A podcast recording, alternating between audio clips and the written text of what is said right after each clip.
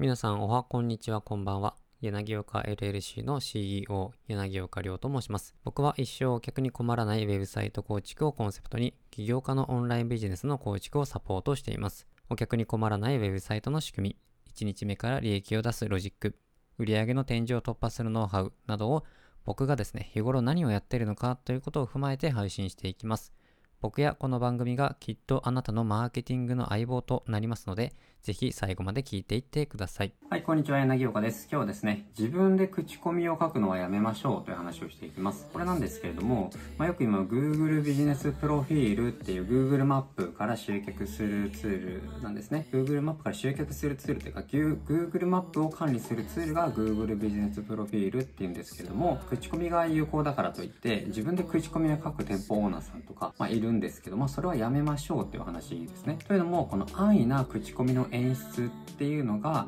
もう終わってるんですよね。この飲食店に今回は限った話というか、まあ、他のところも共通するんですけれども、今回、えー、僕がたまたま見つけたというか、関わったところで飲食店の話で、まあ、そういった話ではあるんですけど、もうそういったですね、で、飲食店に限った話ではあるんですけども、広告を使ったプロモーションっていうのはもう飲食店業界では、まあ、大手とかじゃない限り、まあ、ほぼほぼ効果はないかなっていうところがあるんですよね。で、こういう話をすると、じゃあ、口コミが大事ですかっていうで聞かれることがあるんですが、まあ、だ、なんですけれども、この口コミっていう呼び方自体も違和感があるなと個人的に思ってて、なぜなら SNS とかで集客するっていうのがもうインスタとかですね、まあ、飲食店ならこれがもう主流かなというところですし、まあ、口コミというよりはもっと違う広がり方をしているわけじゃないですか。この立川ましましっていう会社のですね、代表取締役社長の大川さんという方がいるんですけれども、その人が言っている企業が仕掛ける口コミっぽい見せ方は、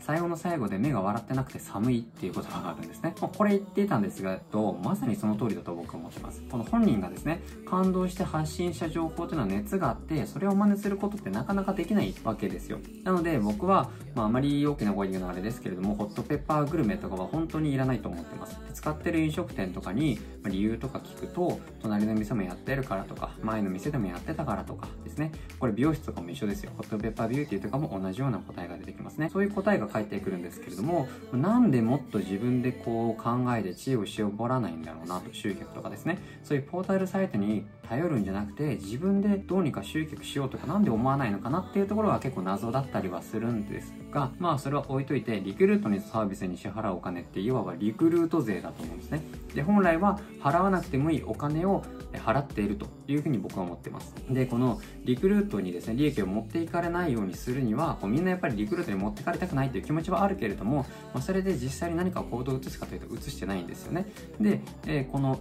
リクルートに利益を持っていかれないようにするためには自分で工夫しなきゃいけないわけですよ。で、待っているだけじゃなくて自分で動くっていうことが大切ですよね。で、もちろん一番効果的なのはプッシュしまくること、自分で動いてこうお客さんに来てもらうっていうことなんですよ。で、お客さんがですね、今日例えばどこに食べに行こうかなっていうふうに悩んでる時に、じゃあうちに来てくださいよと連絡が来たら少なくとも思い出してはくれるじゃないですか。で、来店してくれるっていう可能性も上がりますよね。で、単にそういうゲームだって考えればいいんですよ。嫌がられない範囲でプッシュしまくれば、その積み重ねで結果って変わってくるはずですよね。飲食店だと1日のお客さんは規模にもよりますけれども、小さなところなら80人くらいですよね。で、リピートしてくれるお客さんって大体年間1000人とか2000人くらいじゃないでしょうかね。で、その2000人に対して少しずつ1人ずつカスタマイズして連絡するっていうのは、まあ、ちょっと手間かもしれないんですけれども、やることってそんな難しいことじゃないですよね。新しい今からプログラミングを学ぶとか、そういったアプリを開発しましょうとか、まあ、そういった話じゃないじゃないですか。EC サイト作りましょうよとかそういったお金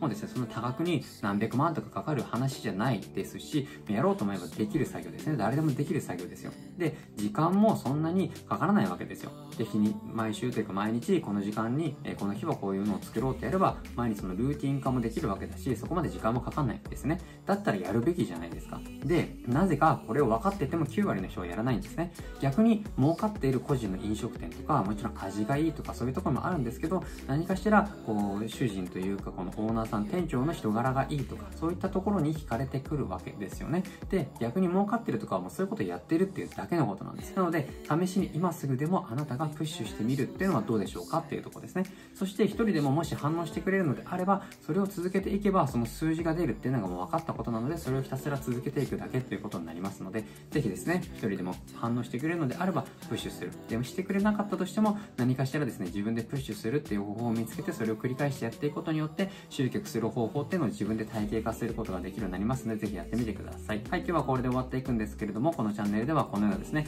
中小企業の方に向けて集客のこととかそういったですね上辺のいい言葉だけじゃなくて本質を追求してその本質をお伝えしていきますのでぜひですねチャンネル登録と高評価の方もよろしくお願いいたします。それでは本日もご視聴ありがとうございました。最後に忘れないでほしいのは僕らは僕らが目標とすることまであとチャレンジ1回のところまで来ているということを忘れないでください。それでは今日も聞いていただきありがとうございました。